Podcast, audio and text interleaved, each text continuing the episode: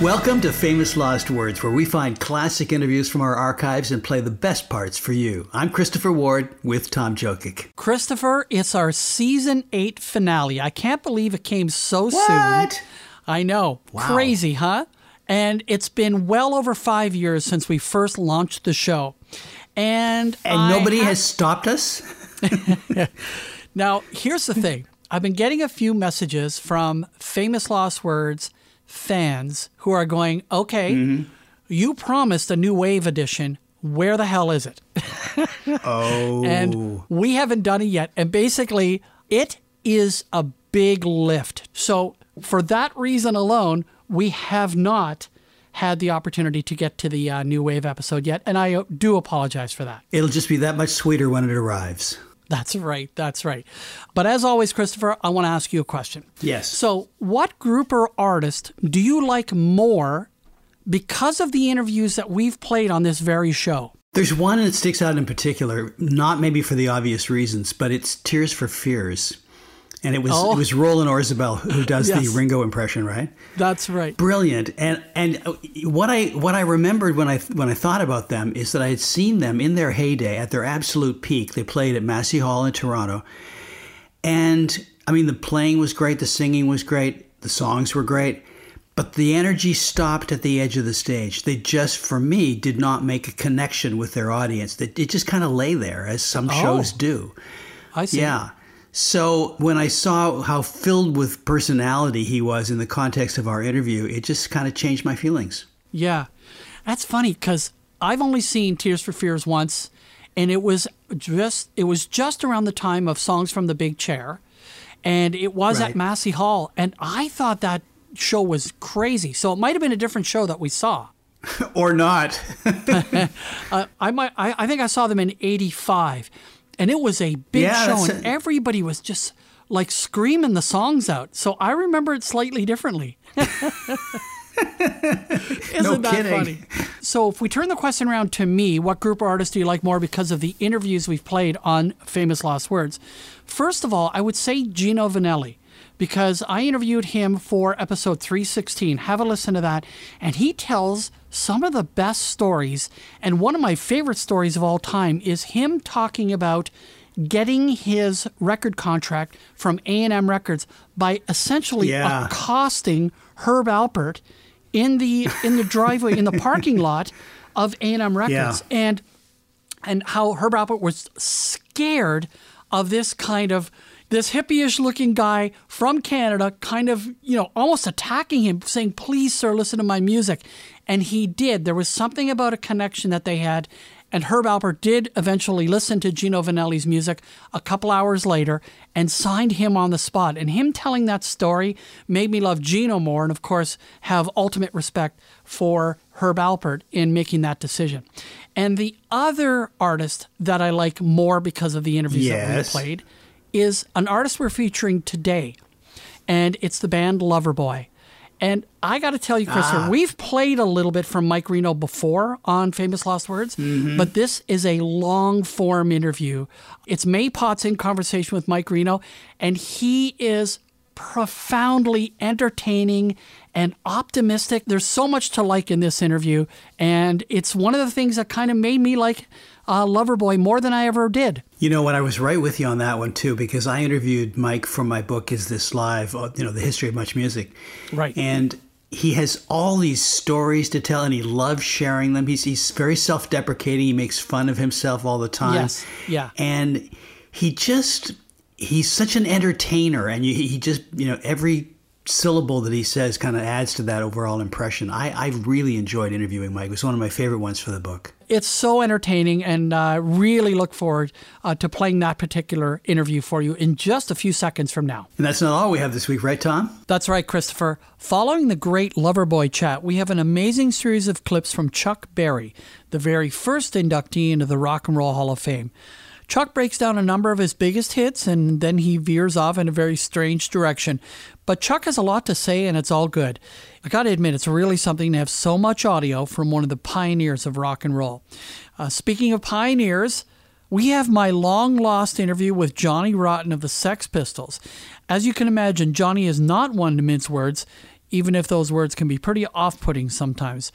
But this is a five minute chat that I'd actually forgotten that I had done, but it's very interesting and hopefully very entertaining for you. And for our podcast listeners, Christopher has a very special tribute to the late Burt Bacharach, the musical genius behind dozens of hits that spanned decades. So we have a little bit of everything in this episode, but first, Christopher, I think we need more cowbell. oh, that sounds great. Working for the weekend Loverboy from 1981. What a great rock and roll song that it is. It really is. Mike Reno is a great interview. I mean, he's got stories for days, loves to tell them, and he's got that wonderful self effacing attitude to go with it. But that's what happens when you're 44 years into a career that you love and which continues to this day. For sure. In this interview, Tom, from 2007, Mike talks with May Potts, and they cover a lot of ground. The first clip is a long one, but check it out. Mike takes advantage of the time to touch on a host of subjects, positive and negative. But what's amazing for me is how sunny his attitude is about the business of making music and all the changes that are happening, and the ability of Loverboy to roll with those changes. Okay, hit the button. We're speaking with Mike Reno, Loverboy, just getting started. What would possess a band that has been together for over 25 years to call their album Just Getting Started? It's a quirky, weird sense of humor that we've always had. I mean, we started like joking around with stuff like that years ago when we wrote uh, "The Kid Is Hot Tonight," but where will he be tomorrow? It's very tongue in cheek. This yes. group. We, we, we kind of laugh at the whole industry because we, all we really like to do is get on stage and rock and uh, play our guitars and sing and drum and and that hasn't changed. And with this new album, we feel like we're just getting started. You know, I mean, we really do feel fresh and happy and. Uh, you know, we've moved on to, we've had a few things that have set us back. You know, we lost our bassist, we lost a few women along the way. We've gained some wisdom. We've got a few kids, some we don't know about, I'm sure.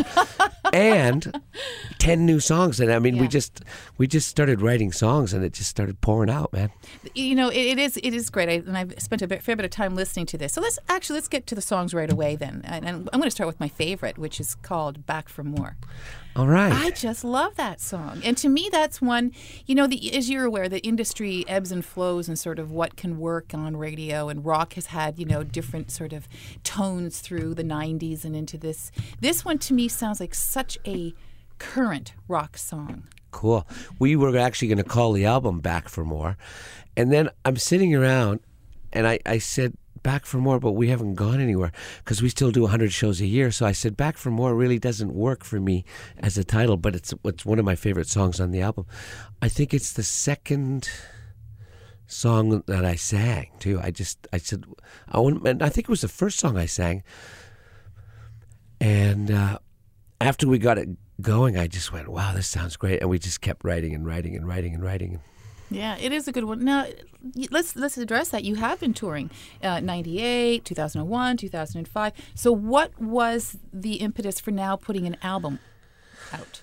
Our fans basically said, if you don't put an album out, we're not going to be your fans anymore. Give us something, please. Because we cut, you know, we talk to them after every show. We we see mm-hmm. fans every night when we're gigging, and we're gigging all year mm-hmm. long. Every year, we just seem to be always working which is great, and that's you know why it keeps keeps our chops up, keeps my voice good. But in reality, it's nice to be current. It's nice to be uh, relative. It's nice to be now and doing something. And I had a lot of things on my mind I wanted to write about, and I started working with a group of producers and writers that really translated it well when I was writing and cutting demos. Mm-hmm.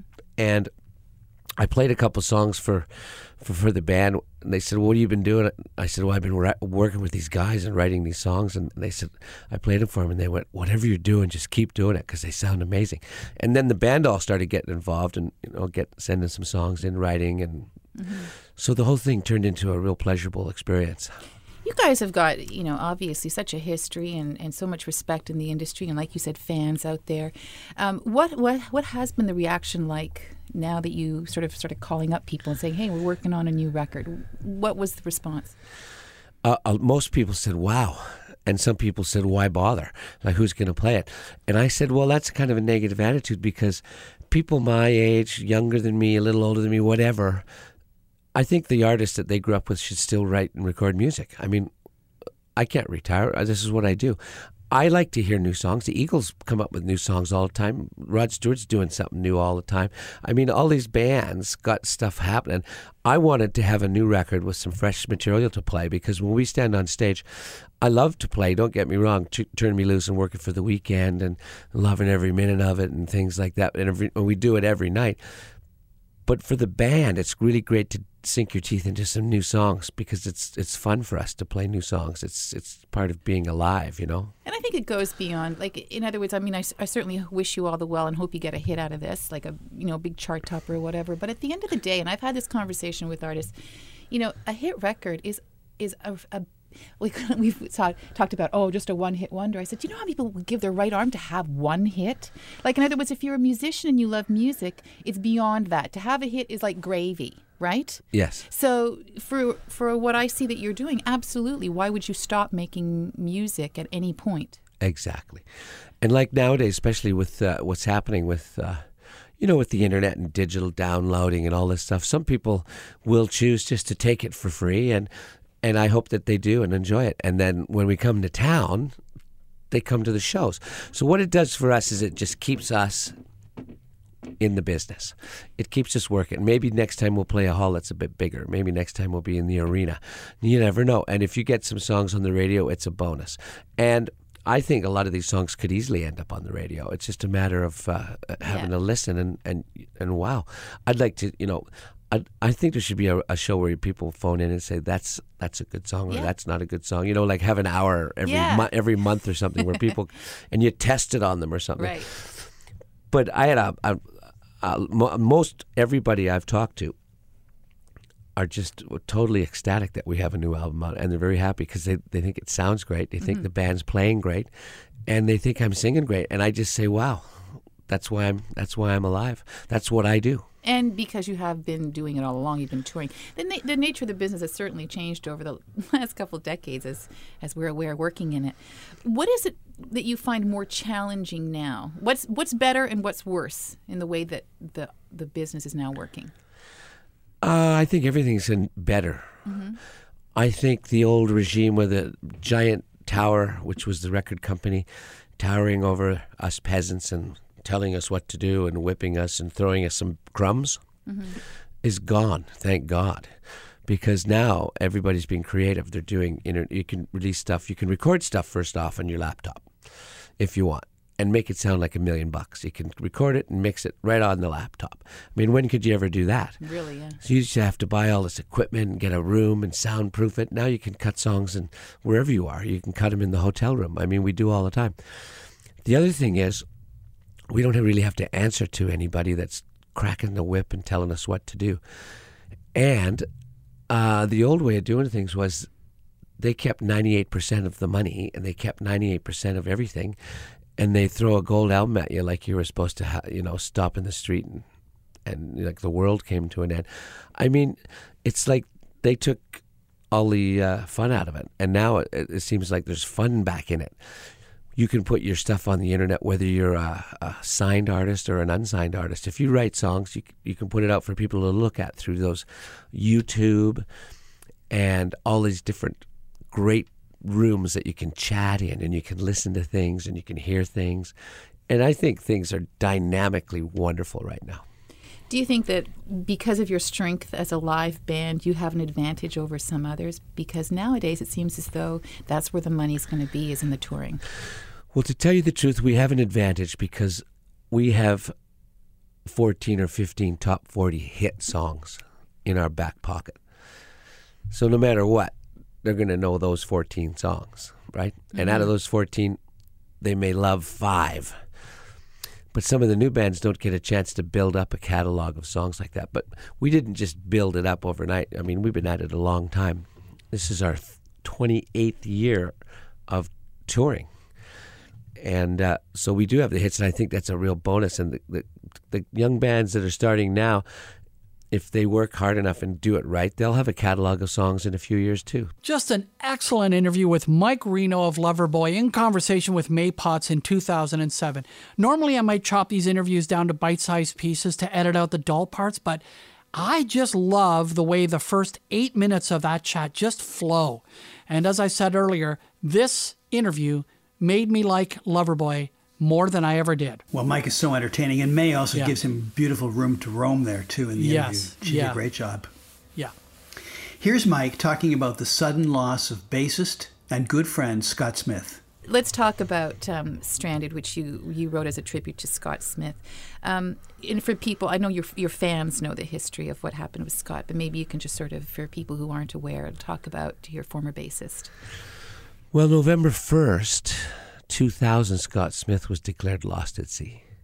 I was in Mexico doing some uh, some touring with this all-star band I like to do on my time off, just so I can get a holiday out of it. And I, I had a phone call, worst phone call of my life, and I tried to rush out of uh, out of uh, Mexico as fast as I could and go to San Francisco where this whole thing happened and think that I could make it all better but he, he couldn't be found, so we couldn't find him. So we, it was devastating, and it was just brought me to my knees. I was sad and felt really bad for months and months, and I didn't think I could go on with the band. Or last thing I felt like doing was singing songs that Scotty and I and the boys have been playing together for 20 years, 22 years at that point. You know, it was a really bad thing and harsh thing to have to go through. And uh, finally, after I kind of stopped feeling sorry for myself, I got up one day and I said, "I gotta, I gotta think about doing the show." I got so many emails from fans that said it would be a double tragedy if Loverboy never went back on the road. Mm-hmm. They understood it may take me some time, mm-hmm. and the band let me decide because they knew how close we were. Mm-hmm.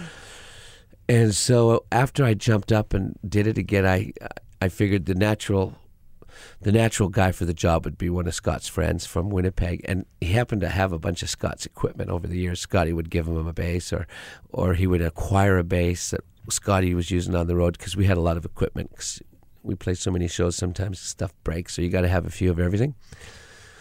So he walked into rehearsal the first time, and he had one of Scott's basses, and he came over. He says, "Give it a hug," you know, and I knew he was going to be our guy, and. uh Kenny Spider Sinnaeve is our bass player for the last seven years, and he's been a real, real joy to work with. He's wonderful, probably the best bassist in the country, but he's also a wonderful human being, and he's made it very easy on us. Oh, good.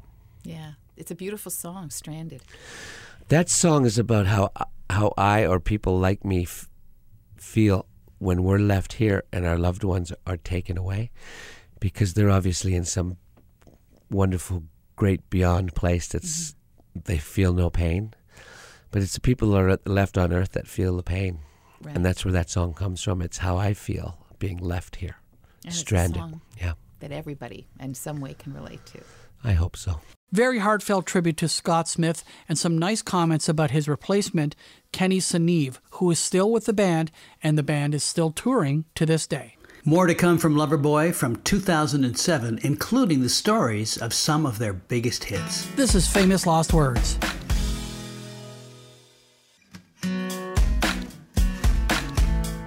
Welcome back to Famous Lost Words. I'm Christopher Ward with Tom Jokic. And we're in the middle of a 2007 interview with Mike Reno of Loverboy. Tom, the origin of the band's name is a great story. Loverboy started as Coverboy.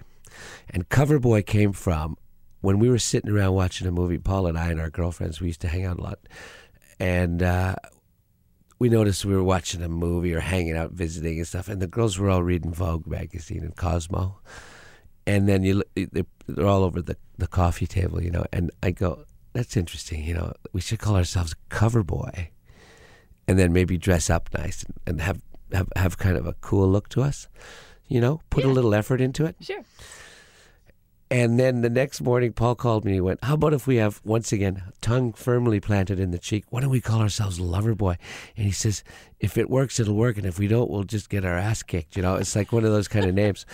So it worked. So I was I was quite surprised. Uh, we had a few problems with it, of course, on tour with ZZ Top, because a lot of bikers came and they kind of went, "Yeah, Loverboy, you all right with this bottles of Jack Daniels? How'd you like that, Mister Loverboy?" but that was fun. We've never had a problem with it. Oh, it's a perfect name. Well, it's worked for you so far. Hey, lover boy. Hey, lover boy. There you go.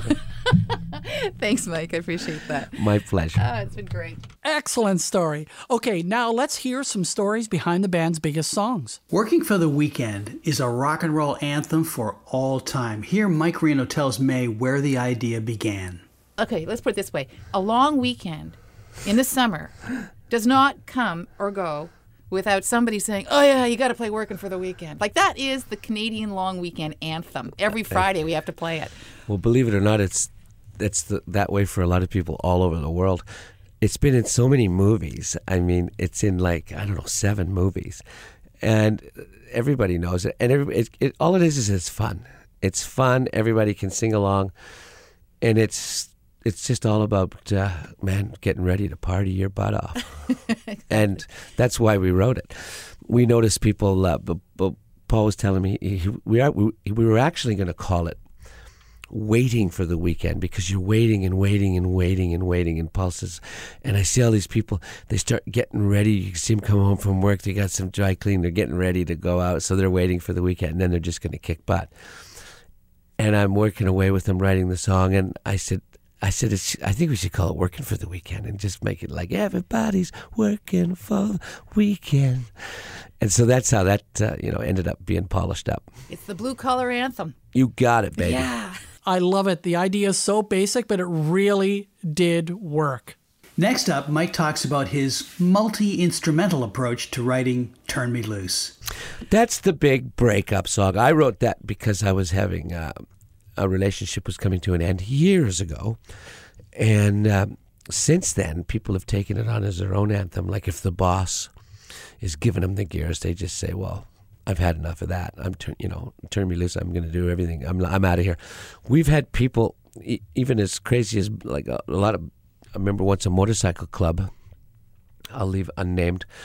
Lost a member, and they wanted him buried in a Loverboy T-shirt. And "Turn Me Loose" was the anthem for the whole funeral because they celebrated his life rather than you know got disappointed in the in the whole thing. So that was kind of cool. But I, I, I wrote Turn Me Loose on the bass guitar and I kept playing that bass line over and over and over again. Every time I picked up the bass, I'd go boom, boom, boom, boom, boom, boom, boom, boom. And finally, Paul just went, either we better finish this song or quit playing that, that line. You just, every time, you know. And then I'm also a drummer too, so I'd get on the drums like, I think you should go like this, you know.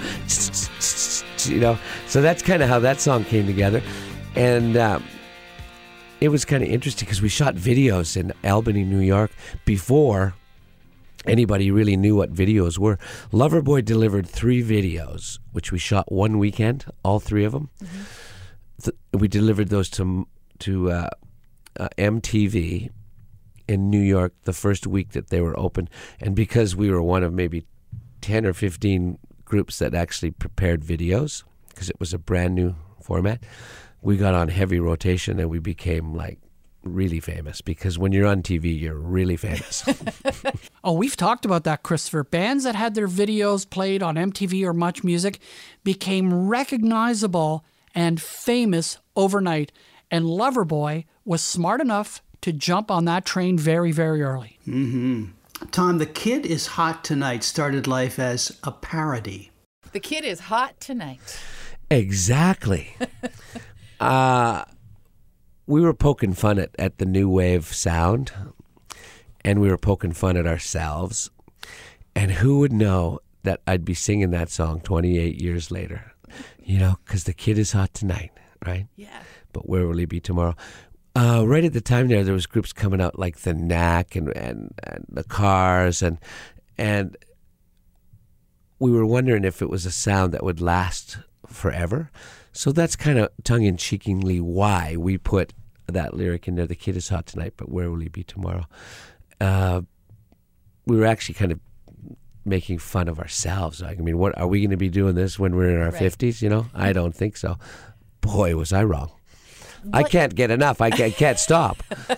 Another great story from Mike Reno of Loverboy and Christopher. Once per show, I like to comment on how likable an artist is, and this is that moment.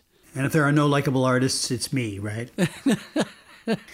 Mike talks about his favorite song, and well, you probably know which one it is already because you've heard this interview, but it surprised me because it's not, for me, a prototypical Loverboy song. Yeah. When It's Over, which, you know, great ballad. That is, that's actually my favorite song. Is it? I, I, you know, everybody gets to pick a favorite song. Not very many people ask me what my favorite song is, but that is my favorite song.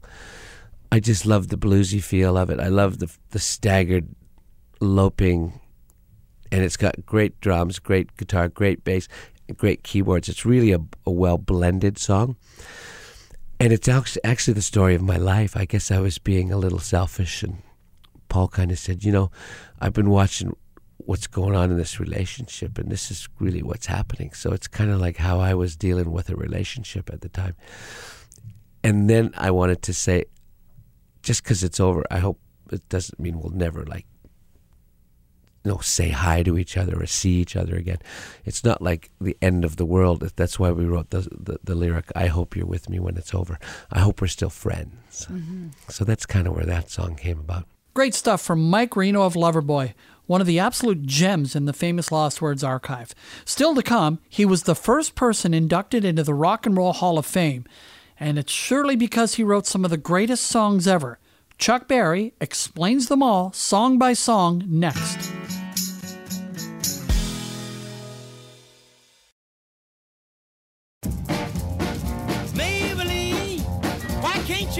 From 1955, his first big hit, Chuck Berry and Maybellene.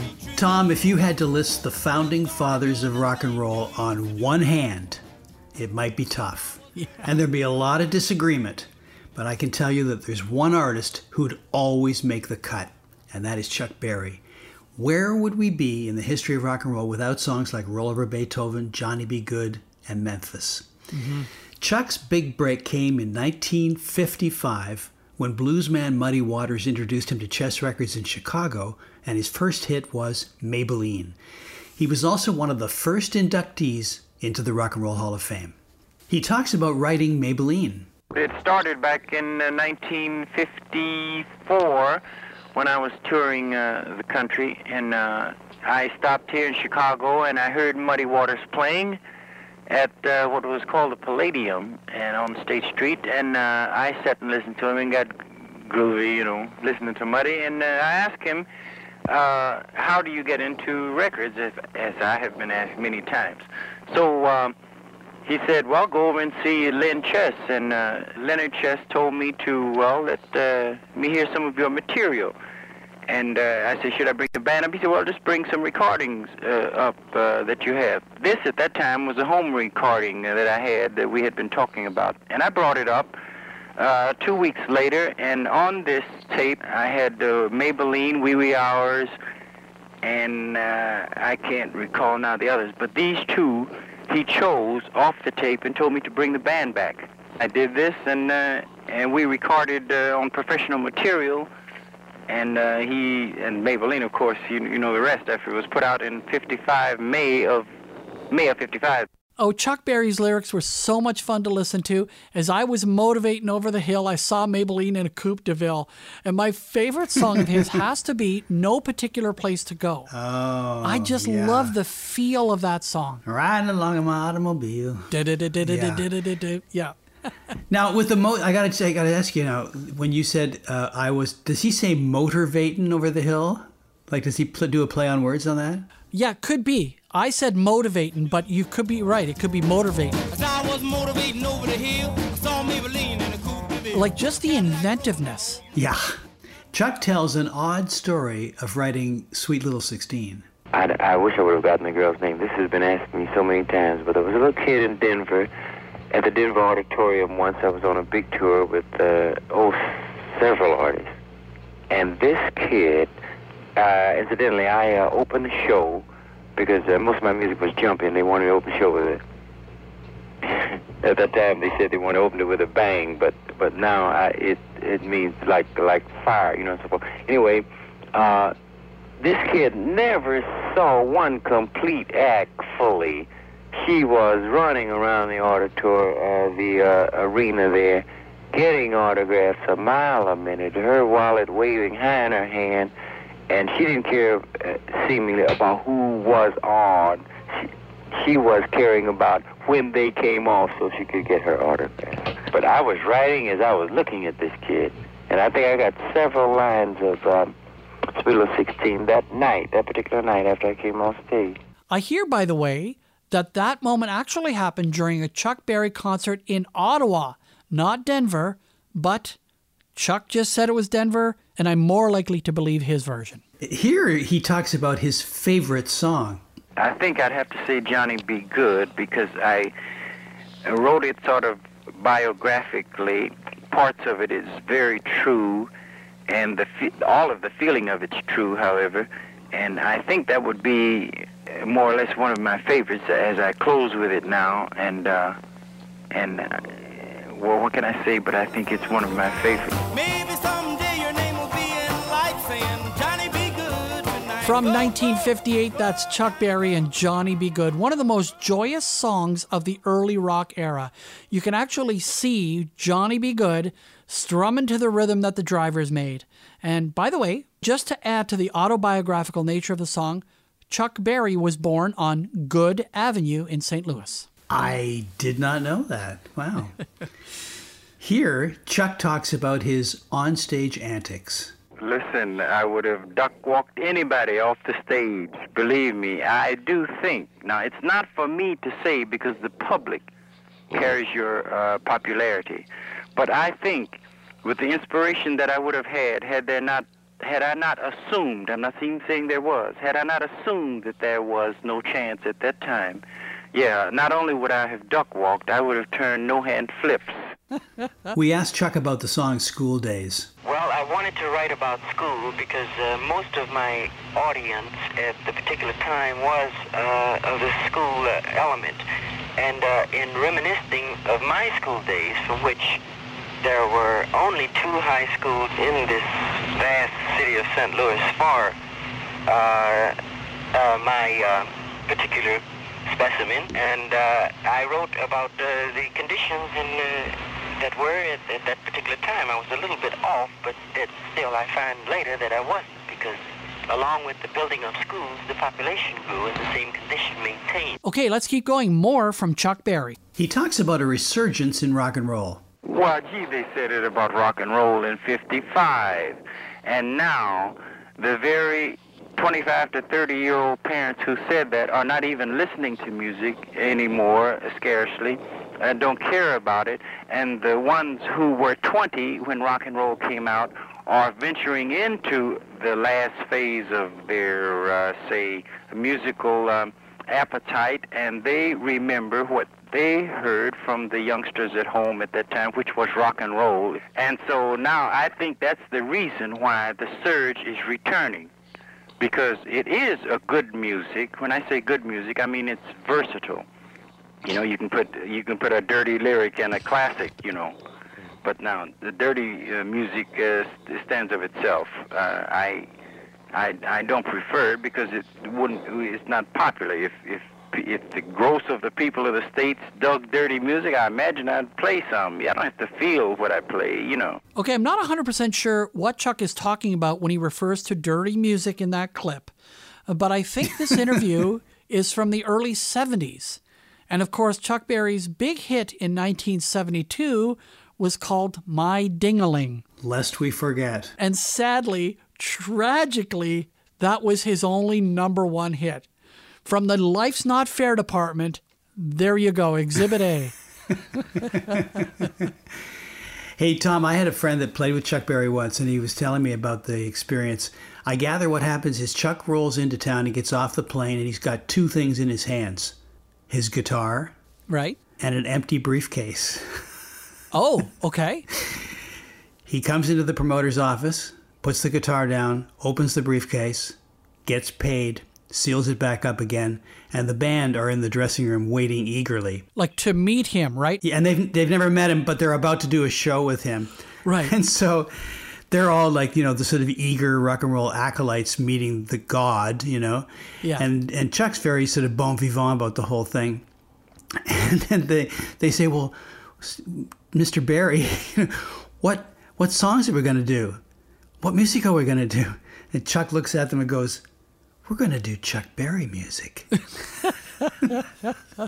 In our last clip, Chuck talks about why he thinks rock and roll has lasted. Well, it's simple. It's a it's a simple melody. Anybody could uh, learn it. Uh, I won't say it's amateur, but it's quite popular. So there you are. Uh, too many people jig it for it to uh, ever go away. So hail, hail, rock and roll. You know. Hail, hail, rock and roll, indeed. Chuck Berry on Famous Last Words. Still to come, he's one of the most infamous people in music history. He helped create and then destroy an entire genre of music. My interview with Johnny Rotten of the Sex Pistols is next.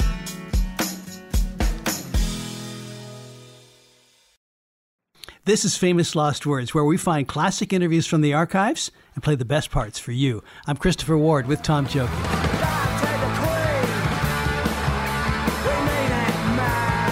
From 1977, the Sex Pistols and God Save the Queen. We mean it, man. All right, let's be clear here. Interviewing one of the true iconoclasts of popular music, a man with a well deserved reputation for chewing up interviewers, is no easy task. But you gotta go for it, as did our very own Tom Jokic, who stepped into the ring with John Lydon, aka Johnny Rotten, to hear his take on self belief, battling the press, record labels, and the ravages of a serious disease. Lydon emerged from these misadventures in fighting form, as did Tom Jokic. And don't, do not get him started on the Rock and Roll Hall of Fame, okay? Right. Tom, you stepped into some seriously shark infested waters here. How was the Master of Mayhem to speak to? Well, I kind of think the best way to answer that question is simply to play the interview. For the record, the reason Johnny is on the phone talking to me is he's promoting a documentary called The Public Image is Rotten. John, there are a ton of people in the movie talking about the impact that public image had on their music. Were you surprised at that? Yeah, uh, I was doing an interview earlier, and and uh, the question was raised about uh, uh, uh, Ginger Baker being on album album, and and he he got there really by accident because my the band I had were too young, and they couldn't cope with the pressure in, of working in a New York studio, and we just made random phone calls, and Ginger Baker answered and said yes, but uh. uh how did that alter things? Where am I? I've lost my point. but were you surprised? Like, did you know over it, the no, years? it's it's it's no, no, no. Listen, it, it's. Uh, I was shocked that people like that responded favourably because I'd, I'd, actually started to believe up to that point. Uh, uh, this entire industry just hated me, and there was no place for me in it, and there must be somehow some kind of fraud and and and in your own psyche you start to believe that. You start to doubt because it was so pernicious and pervasive the negative press the hatred the continual lack of moral support or any support at all from the record companies the consistent draining of money and keeping you in debt. It wears you down. And so album album like was a great joy and an eye opener with with really seriously professional people actually saying good things about me and, and being able to work with them. So things change from that point on. And I'm saying in life, uh, it, don't let the beeholes get you down. Eventually, you will win through. You have to have more patience than a hospital. And I hope that comes through in the documentary, and I hope that comes through in PiL Music. That there are no easy answers, and everything is a struggle, but it's worth it in the end. You know, I find what you're saying a little bit surprising, though, because you have this almost confidence in what you are uh, putting out there music wise. Uh, and hmm. again, mm. whether it goes way back to the 70s or even today, that the beating down by the critics or the haters would have yep. such a profound impact because when you do something, mm. you know, when you have a concert, people come to that concert and, you oh, know. Yeah, yeah, yeah. Yeah, no, and they yeah, love you. I mean, yeah, let me explain. I'm telling you this now. This is what's going on in my head. But I would never, at the time, have declared that publicly. Mm. I would never show uh, the face of surrender. Quite the opposite. I, in fact, was accused of even arrogance through mm. this period. Yeah. And it's, you know, there's some serious self doubt, but self doubt is not a bad thing to have anyway. Very good point. You know, one of the things that strikes me about your story, John, is that you felt bullied as a child, and you were. You were badly bullied. And that's still an issue so many years later with kids today. What would be your advice about dealing with bullies? Uh, you have to learn to fight back one way or the other. I mean, physically, I couldn't because I had all those debilitating illnesses, which is, of course, what made me such a prize victim. But uh, what I did learn was how to use humour to get myself out Yeah. of situations, and uh, words became my bullets. Uh, and I would fire them off, and, and they would hit home, and, and even the most uh, violent, hateful, dumb gorilla would would catch something there, and and would make them laugh. You know, something so it, it would, they'd start self-effacing themselves, and that helps.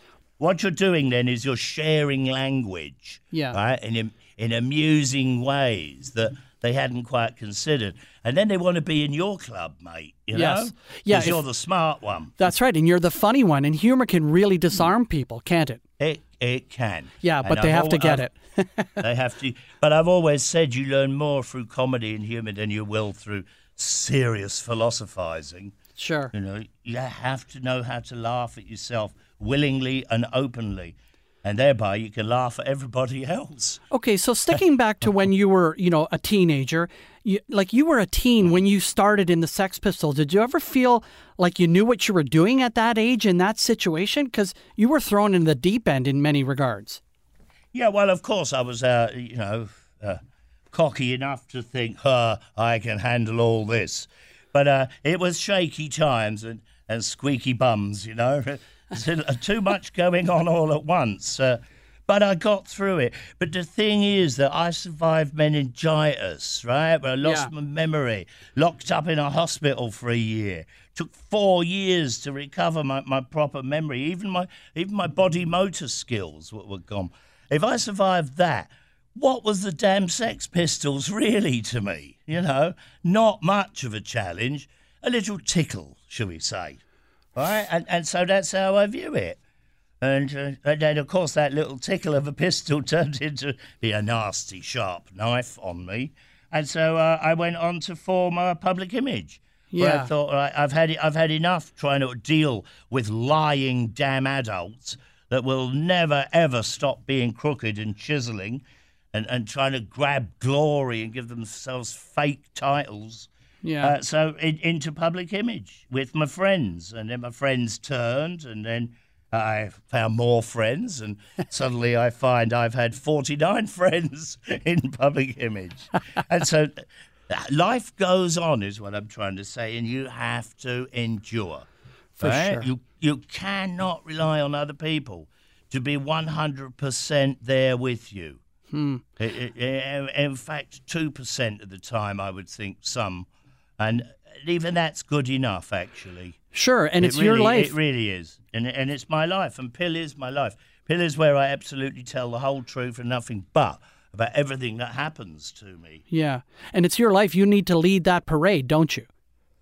Well, you'd be rather stupid if you tried following your own parade. Okay, one last question. I'm a little bit afraid to ask it. What do you feel the Sex Pistols and PIL's place in the history of, of music is? Ah, nothing to do with the Rock and Roll Hall of Fame Museum. right? Which is an amazingly corrupt like institution. How dare they say they're voting and judging when they won't reveal who the judging and voting is done by? Right. Eh? Plus, they charge you to attend. Yes, yes. There's, you know, so don't attend anything to do with the Rock and Roll Hall of Fame. If you've got any sense, you come to the Montreal Club on the 18th of October. Oh, excellent. and after that, of course, we're, we're at Toronto, Lee's Palace on the 19th. Uh, I just, uh, yeah, just uh, uh, brought up the dates. So there you go, Canada. Thanks. Two places. Thanks very much, John Lydon. We really appreciate it. The documentary is called The Public Image is Rotten, and it's in theaters starting tomorrow. Yeah, enjoy. You'll learn a lot about life in it. You really will. It's not just about music. Thanks, John. A real thrill to talk to you. Thank you. That's our very own Tom Jokic in conversation with Johnny Rotten, aka John Lydon. As you can imagine, Johnny remains outspoken to this day, including some opinions that I personally find pretty distasteful. Yeah. But he definitely has a place in music history. Um, and the crazy thing is, Christopher, I actually forgot I had done this interview. and I forgot it was in the archives, and I only discovered it as I was just Oh, kind of man. going through interviews, and I went, "Holy smoke! I've got Johnny Rotten. I interviewed Johnny Rotten five years ago for this show and never ran it. Anyway, glad I found it. Glad I had a chance to edit it a little bit, and uh, there we are, Johnny Rotten from the Sex Pistols on Famous Last Words. Tom, Tom, Tom, I just cannot believe you are the only person who could have interviewed Johnny Rotten and forgotten. I mean, one and done or what here? Yeah. So isn't that a Neil Young lyric? What's that? Yeah, the interviews are done, but they're long forgotten. Dan, dan, dan. Oh, right. There was one with Johnny Rotten. Dan, dan, dan. We've only gotten slightly off the, the path here, right? Every time you go away, I always say, "Well, this time it's goodbye, dear. The wonderful Dionne Warwick from 1963 and Anyone Who Had a Heart, written by Hal David and Burt Bacharach. That song still kills me. To me, that's one of the greatest pop songs ever written. I just love it. We lost a giant of songwriting with the recent passing of Burt Bacharach. If you wanted to name some songwriters whose work defined an era, it'd be a short list. Maybe Cole Porter, Gershwin, Lennon and McCartney. Go ahead and let the Dylan and Joni discussions begin. Burt, though, together mostly with lyricist co writer Hal David, was responsible for a string of hits in the 60s and 70s, often sung by Dionne Warwick, um, like the song Anyone Who Had a Heart. Say a Little Prayer, Alfie. All those songs became unforgettable after one listen. And some of these songs, too, the ones that might have seemed kind of the most lightweight in the catalog, in fact reveal incredible quirkiness and um, just a lot of melodic detail. Songs like Raindrops Keep Falling on My Head and Do You Know the Way to San Jose. And I'll tell you what those songs did, too. They challenged the listener in a way that would have proved very challenging to the lyricist, Mr. Hal David. Can you imagine listening to those songs for the first time without the lyrics and thinking, what am I going to write to this? I've, I've had that thought. I never got the Yes. opportunity, though. Yeah, it's not basic 4 4 time. It's very sophisticated. Like, I never realized that as a kid, but I love those songs. I love Do You Know the Ways to San Jose? And what's uh, I'll Never Fall in Love Again? Love them. And I love the way Dionne Warwick sang them. But you listen to them as an adult many years later and you go, oh, that is not basic. That is actually incredibly challenging and smart. Well, yeah. I mean, you listen to the the phrasing on Alfie, how conversational it is. What's it all Yeah. about? Alfie? Is it just for the moment? I mean, it's just the way that it rolls off the tongue. Yeah. And you know, Bacharach was classically trained. He also received instruction from French composer Darius Milhaud, as as did, by the way, Dave Brubeck, among others. Okay. So many writers and artists from the early 60s got kind of reduced to insignificance with the arrival of the Beatles and the, I guess, the British invasion in general. But Bacharach and David, for me, and correct me if I'm wrong, rivaled only by Holland Dozier and Holland, kept writing classic songs to outlast us all. Great tribute from Christopher for the late Burt Bacharach. And although you could say that Burt's heyday was in the 60s, fans of the 80s know Burt from a cover of this song. That's Naked Eyes from 1983 and Always Something There to Remind Me with music by Burt Bacharach. Burt also wrote another huge 80s hit, That's What Friends Are For, a big fundraiser for AIDS research that went to number one and won the Grammy for Song of the Year. Burt Bacharach passed away in February at the age of 94. Tom, that does it for season eight of Famous Last Words. Our show was created and produced by my co host, right here to my right, Mr. Tom Jokic. And to my left, Christopher Ward is the co writer and researcher of the show, and he, quite frankly, brings a little credibility to the proceedings. Christopher is among the original MuchMusic VJs, plus, he's an acclaimed songwriter and author. Check out his book, Is This Live? The Wild Early Days of MuchMusic. Also, have a listen to his latest album, Same River Twice, now available wherever you listen to music. Thank you for that. Our executive producer is Sarah Cummings. Special thanks to the radio stations that carry this show to listeners across Canada, including News Talk 1010 Toronto, CJAD 800 Montreal, 580 CFRA Ottawa, AM 800 CKLW Windsor, News Talk 1290 London, 610 CKTB St. Catharines, CFAX Victoria, AM 1150 Kelowna, and 91X in Belleville. If you're listening to this show on one of those stations, let that station know.